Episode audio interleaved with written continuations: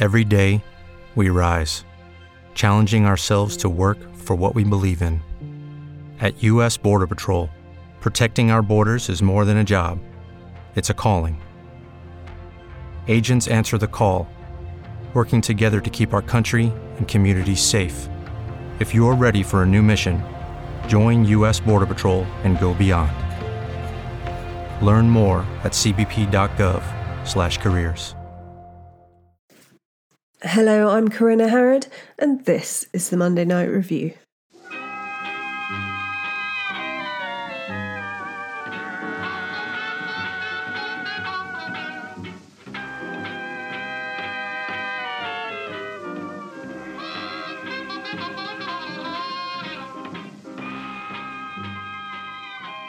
Hello, and welcome to episode 81. I have lost the connector thing. My husband keeps telling me what it's called that connects my microphone to my computer. I have a horrible feeling that I've put it somewhere. I vaguely remember putting it somewhere where well, I'm not going to see it again. Anyway, so I can't plug in my microphone. So we're microphone free this week. So I'm sorry if the sound's slightly off or you can hear a lot of background noise. If anyone wants to help me sort out microphones and earphones and sound stuff, you would be my love for life because it just is something my little tiny brain won't allow me to work out on my own. I, I do try and then I get confounded by Google. I hope you're all well. I'm quite pleased we had a lovely little palate cleanser of Harry Houdini last week because this week we're going to be back on the murder. Also, for those of you who are signed up to the Patreon, I really enjoyed last week's mini-sode, and in fact, I enjoyed it so much that it's available to everyone. So even if you're not a Patreon, which is very naughty of you, you can head over to the Monday Night Revue's Patreon and you can listen to the story of the 40 Elephant Gang. I think there's a couple of others on there that are free, so you can have a little listen to some mini-sodes. And to everyone who is a Patreon, Thank you. You guys are the best. Today we are back in Britain. We're doing another British murder. This one I didn't know as much about as I would have liked, and it's quite interesting how well, it's just quite interesting how I know don't know very much about it, but as we'll find out at the end, I should know more about it. So today we're going to talk about the Peterborough ditch murders at 10 o'clock on the 30th of March 2013. Newborough police receive a phone call from a distressed man who'd been walking and found the body of a man in a ditch. The body was dressed in a black sequin dress and posed. We will talk about the posing a bit later, but it must have been fairly horrendous to find. The police go to the scene they see the body. They eventually get him identified as 48 year old Kevin Lee, whose family had reported him missing a few days before. And an autopsy would show that he'd died from multiple stab wounds to the chest. The next day, which pretty quick for police. They named two persons of interest Joanna Dennehy and Gary Richards. Both are very easily identifiable. Richards was seven foot three inches, and Dennehy had a green tattoo beneath her right eye. So they told people to be on the lookout, told them that they were dangerous and not to be approached. And while all this was going on and they're looking for these two suspects, Two more bodies are discovered. So police are then called to Fenland Field in Thorney near Peterborough, where another member of the public has found two more bodies. Lucas Slabowski, I'm really sorry about my pronunciation, and John Chapman. Now, autopsies confirmed that Slabowski had been stabbed in the heart, while Chapman had been stabbed in the neck and chest. While this is going on. Joanna Dennehy, Gary Richards, and another man, Leslie Layton, have gone on the run. They've travelled over 100 miles away to Hereford. And here they come across 64 year old Robin Bereza walking his dog. And Dennehy jumps out the vehicle and just starts stabbing Bereza. Luckily, he would survive and later said, I felt a blow to my right shoulder I turned around and I saw this lady and she just stared through me. When Bereza goes down, Dennehy gets back in the car and the trio drive on until she spots uh, another dog walker. This time it's 56 year old John Rogers. Rogers is stabbed a total of 40 times but survives the attack with very serious injuries. He has two collapsed lungs, perforated um, intestines. He's in a really bad way. And both men are found by a passerby who immediately uh, comes to their assistant, gives first aid. And this first aid is a, huge contributing factor into their for survival, especially, I believe, for Rogers, whose injuries were really severe. And understandably, the local community are terrified. These men were just out walking their dogs. They're known to everyone. They they you know, they've got no sinister backgrounds and people feel sure that there is a, a serial killer on the loose who's attacking people at random and in a frenzy. So police are able to track down Dennehy using CCTV. She was seen buying tobacco at a petrol station, and then they traced her to a green Vauxhall Astra in Newton Farm. This is very British. I feel like a Vauxhall Astra is the sort of British equivalent of the VW bug in California. So many American serial killers drove a VW bug, and here I, think it's a Vauxhall Astra. Now, two officers approach the car and they arrest Dennehy and Richards. Both are searched at the scene, and Dennehy is found to be carrying a nine centimetre pocket knife that's caked in blood. And one thing that really stands out to the police from the moment she's arrested to this day is she's just, she laughed, she joked, she smiled, didn't care. Not, not in a nervous way that some people do. She literally couldn't care less. So, Joanna Dennehy is born in August 1982. She's a year older than me. In St Albans in Hertfordshire, she grew up in nearby Harpenden. And unlike most serial killers, she had a nice childhood. She, her parents both worked, but they uh, made an okay amount of money. She is described as a loving and sensitive child. She was incredibly bright and had wanted to become a lawyer.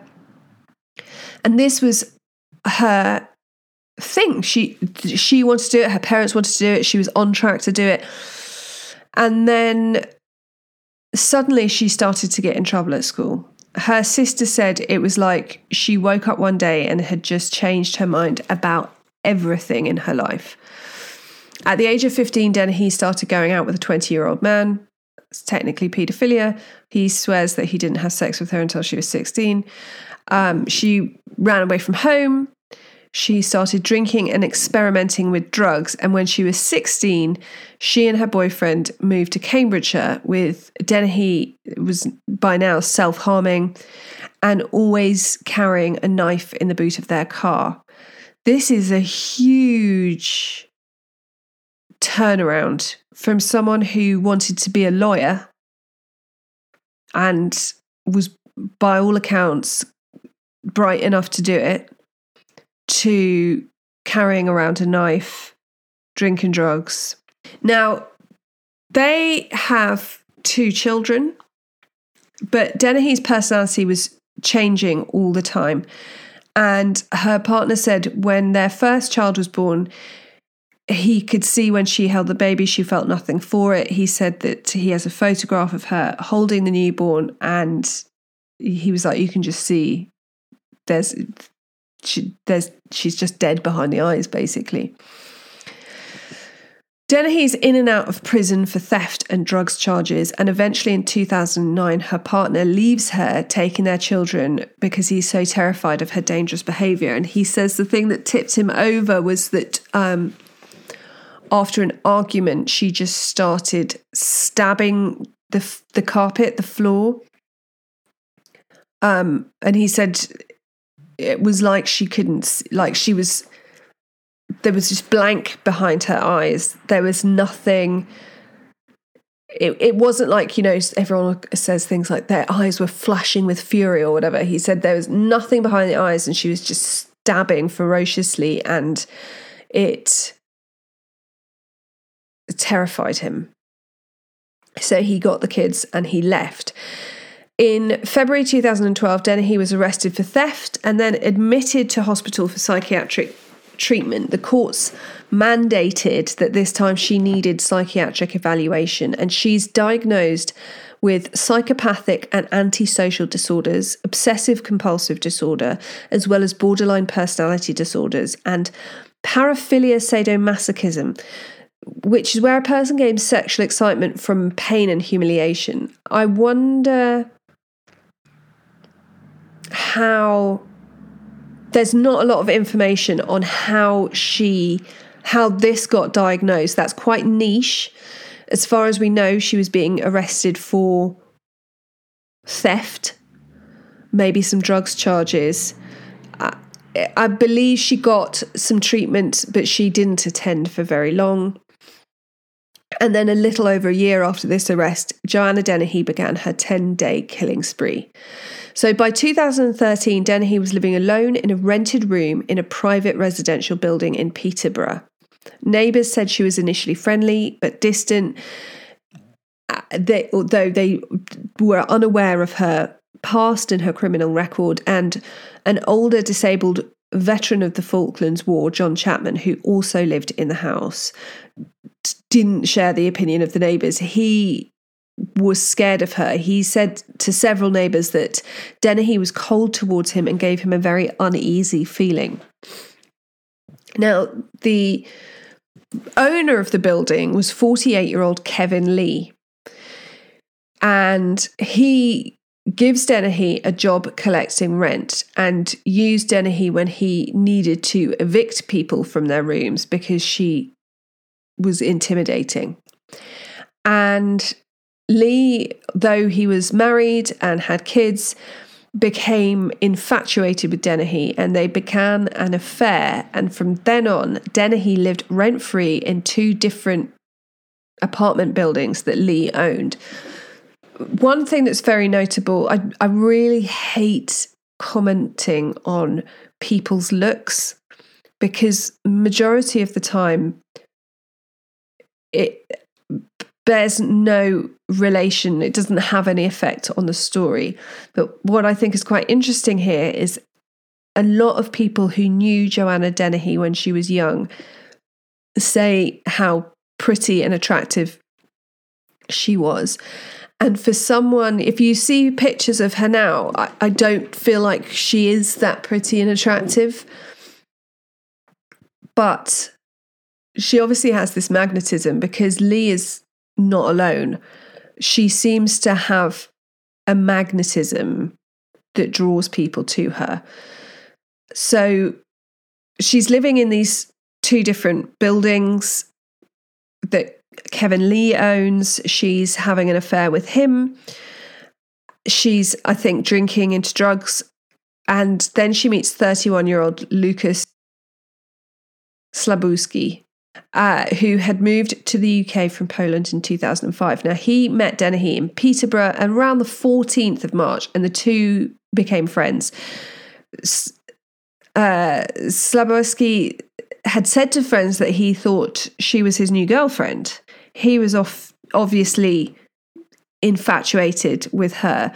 And on the 19th of March, she texts him to invite her over to her house at 11 Rolleston Garth, and the two be- begin drinking. They they have a bit of a session, and she then persuades him into letting her blindfold him.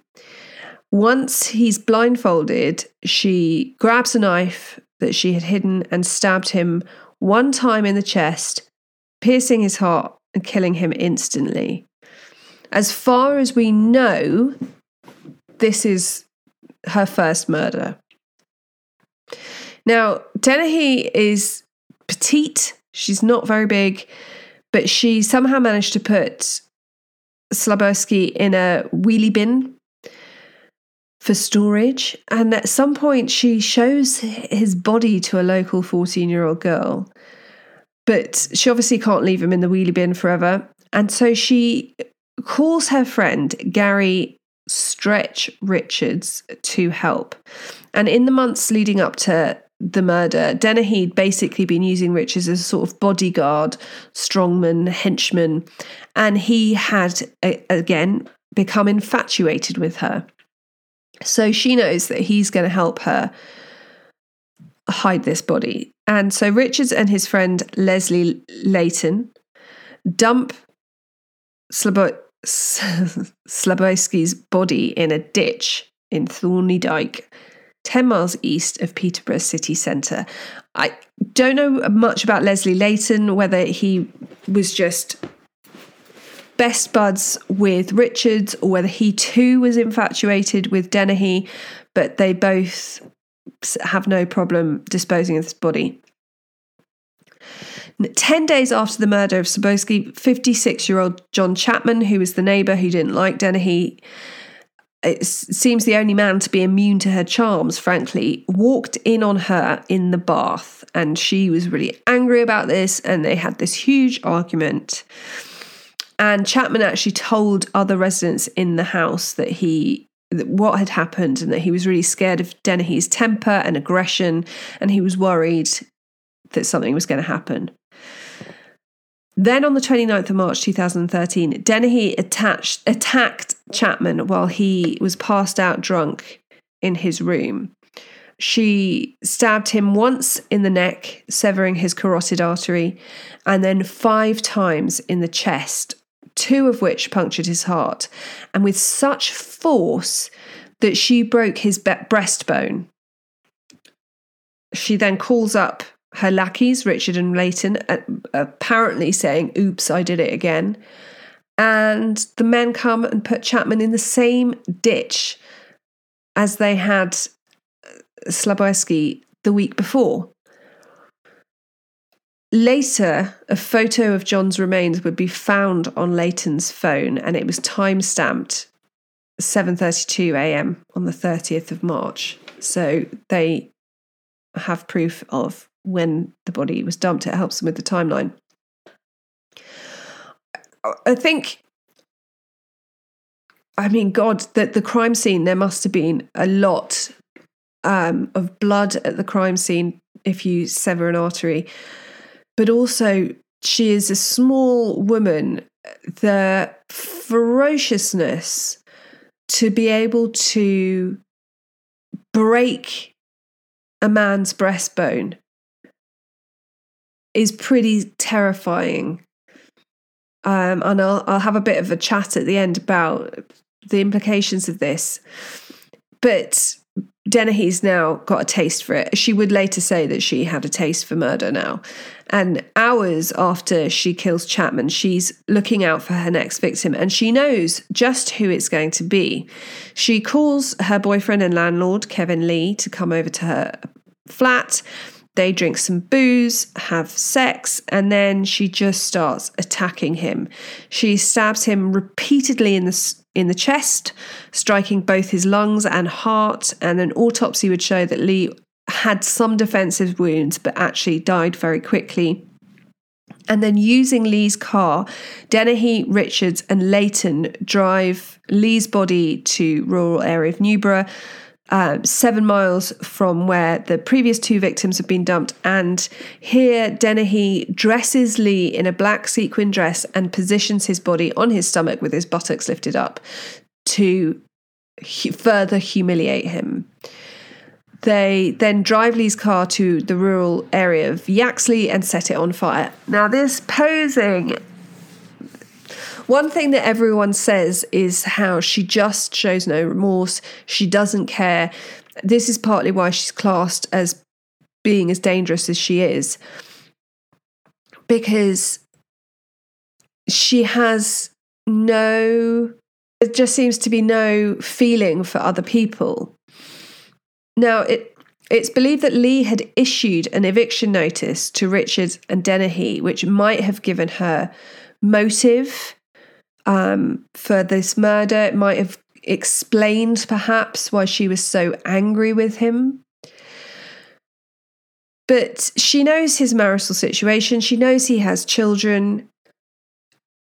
It's just that for me, the sequin dress and the posing is just so extreme, and we don't often see it with women murderers. I think I can't think of another female killer who poses a victim. So later on, Richards and Layton would both say, when questioned, that Dennehy was saying that she wanted to have nine victims to match Bonnie and Clyde. She basically wanted to to be the modern day Bonnie and Clyde, but with two Clydes and a knife instead of a gun. She also said she wanted to specifically target men. She didn't want to kill women, especially not women with children. And Dennehy stabbed men for the purpose of entertainment, apparently, telling Richards, I want my fun. I need you to get my fun. She later told a psychiatrist that she found murder to be moreish and that after the first killing, she got a taste for it. In May 2013, Joanna Dennehy was charged with the attempted murders of John Rogers and Robin Bereza, both of them able to identify her by the distinguishable star tattoo on her cheek. Weirdly, I, I've always been very concerned about getting tattoos because I don't want to be identifiable. Um, not that I'm planning on doing anything illegal, but for me, I'm like, why would you want to make yourself identifiable? Dennehy's linked to Kevin Lee. They know that he was having a relationship with her. They probably have his phone so they can see that he was spending the evening with her. And so she's charged with his murder. And then through further investigation, she's also linked to Slavetsky when text messages are found on her phone talking about the murder. Dennehy's also linked to John Chapman because they were neighbours, and Chapman had told the other residents about the argument and that he was afraid of her. I'd also be surprised if they didn't have some form of trace evidence somewhere in his room because I think she didn't care about being caught. I mean, I think she would have liked to have completed nine murders. I don't think she was worried about being caught. I don't think she was scared about being in prison. She'd been in prison before. She's just not that fussed. So I don't think she, I think she just carried a knife and did it. So I'm, I'm fairly sure they will have found some form of thing linking her to the crime scenes. When Dennehy was on remand before the trial, prison staff found an escape plot in her diary. I mean, she's supposedly very clever. I'm not sure putting an escape plot in your diary is the best. So, this involved killing a prison officer, cutting off one of the fingers, and using the amputated finger to fool the biometric system in the prison, which does happen in quite a lot of films successfully.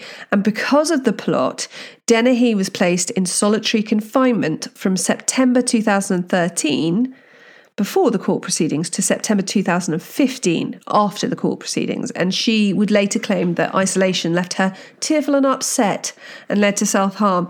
I mean, I don't want anyone self harming, and I'm not sure how I feel about solitary confinement, but tearful and upset. I mean, you've killed three people and it really injured two more whose families are probably feeling tearful and upset for the rest of their lives. It just seems like a really odd, you know, I felt tearful and upset the other day when I got a nasty letter through the post. Anyway, in November 2013, Dennehy pleaded guilty to all three murders and two further attempted murders, as well as preventing the lawful burial of her victims. She again laughed and joked and flirted the entire time. Her sister Maria was unsurprised by the guilty plea and said, I think she did that to control the situation. She likes people to know who's the boss. Now, Gary Richard and Leslie Layton stood trial charged with a range of crimes relating to assisting Dennehy. Both decided not to give evidence in their defence, probably uh, wisely done. And the jury began deliberation on the 4th of February 2014. And on the 10th of February, Richards was found guilty of attempted murder, and Layton was found guilty of perverting the course of justice. On the 28th of February 2014, at the Old Bailey, Dennehy was sentenced to life in prison. The trial judge, Mr. Justice Spencer, ordered that she should never be released due to the premeditation of each murder. Spencer said further that Dennehy was sadomasochistic and lacked the normal range of human emotions. He described her as cruel, calculating, selfish, and manipulative, stating, Within the space of 10 days, you murdered three men in cold blood. Although you pleaded guilty, you made it quite clear you have no remorse. Richards was also sentenced at Old Bailey alongside Dennehy to life imprisonment with a recommendation recommended minimum term of 19 years. Layton was sentenced to a total of 14 years. And one criminologist would say about Dennehy, having interviewed her, was without doubt the most evil person I have ever met. After the trial, it emerged that the probation service, who was supervising Dennehy at the time of the murders, um, after she'd been convicted of assault and owning a dangerous dog, uh, they were assessed and it concluded that the staff dealing with her were inexperienced. I have friends who've got family members who suffer with a, a severe psychiatric problems, including schizophrenia. And it seems incredibly, there just seems to be huge holes in the system in dealing with this. And you would think that someone who had been continually arrested or in prison for theft and assault and this kind of thing, and who's been diagnosed with quite extreme, you know, to be diagnosed with psychopathic and and hurting people to get sexual gratification that you don't get cured from those.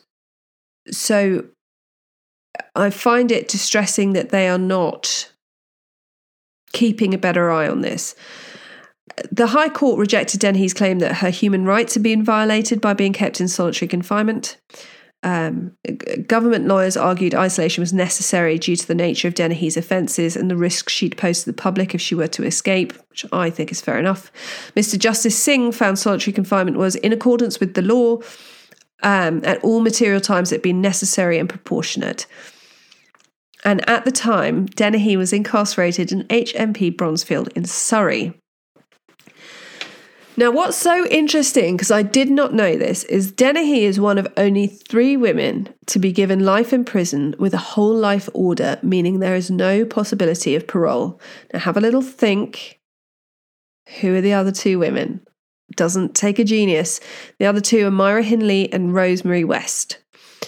Now, Dennehy was moved to, to, Her Majesty's Prison Bronzefield in 2014, where she assumed a swaggering, almost gangster like persona. Criminologist Christopher Berry D, who met Dennehy and West reported that Joanna Dennehy tried from the get go to assert herself as top dog. Between 5 and 20 minutes after first arriving at Bronzefield in 2014, she said she was going to kill Rose West. Dennehy would likely have been regarded as a credible threat, not simply because she'd already killed several times, but because, as a whole life prisoner, she had very little to lose from claiming a new victim. Um, in fact, it, it probably murdering the only other woman with a whole life tariff would have probably been seen as a way to bolster her own position in the prison hierarchy the importance of status among long term prisoners is well known. Uh, Rose West herself reportedly falling out with her ex lover, Myra Hindley, because, in the words of another prisoner who knew them both, there was talk that there was talk that because Rose was more famous than Myra, it had put her nose out of joint. What the actual fuck? Oh, anyway, Prison officers took the threat so seriously that Rose West was moved into solitary confinement for home protection before being moved to another prison. What I find so interesting is Myra Hindley and Rose West. I don't know if I'll ever be able to cover them. They were just so horrific that I know it's going to take it out of me to cover them. I probably will have to, but they were so awful and so publicly awful. You know, we know about them, the, the, the trauma they caused, and the shock that women were capable of this. And yet, Dennehy killed three grown men and injured, severely injured two more in a 10 day spree. She must be really bloody terrifying because to compare her to Hindley and West and to consider her that dangerous and that much of a concern is fairly frightening. She must be, uh, but um, Hindley and West had unstable childhoods. They were ripe for the picking for men who were abusive. Dennehy had a fairly idyllic childhood. Whether she took some drugs that triggered these psychological changes, but for someone to go from being a sensitive and lovely child, as she's described, to being someone who has no remorse, no empathy, is quite unusual. And she, for all these people who have given her these psychological evaluations to deem her this dangerous is fairly terrifying. Now, she's had a lot of affairs with women. She was going to, in, in prison, she was going to get married to one. It's hard to know whether the wedding is on or off. But she obviously has a magnetic something about her for her to have these people who are willing to overlook what she is capable of, who are willing to do her bidding. Um, and that is the story of the Peterborough Ditch murders. Quite full on. The psychology, the background of this really intrigues me. And I try and do my own research. I love listening to other podcasts, but I try and dig into the sources as much as possible. And there is not a whole lot of factual information, and quite a lot of the information I found was from America. One place got Norfolk and Hereford mixed up, actual opposite sides of the country. I'd love to know what you think. So do send me an email, the Monday Night Revue at gmail.com. Come and join the Patreon, www.patreon.com slash the Monday Night Revue. You can find us on Instagram, TikTok, and Facebook at the Monday Night Revue. And a huge shout out to the Patreons. Thank you so much. You're amazing. I was watching an old Rizzoli and Isles last night. Someone gets stabbed in the car wash from someone being in the back of their car. So uh, we all know what I said. Be kind, stay safe, and always check the back seat before you drive.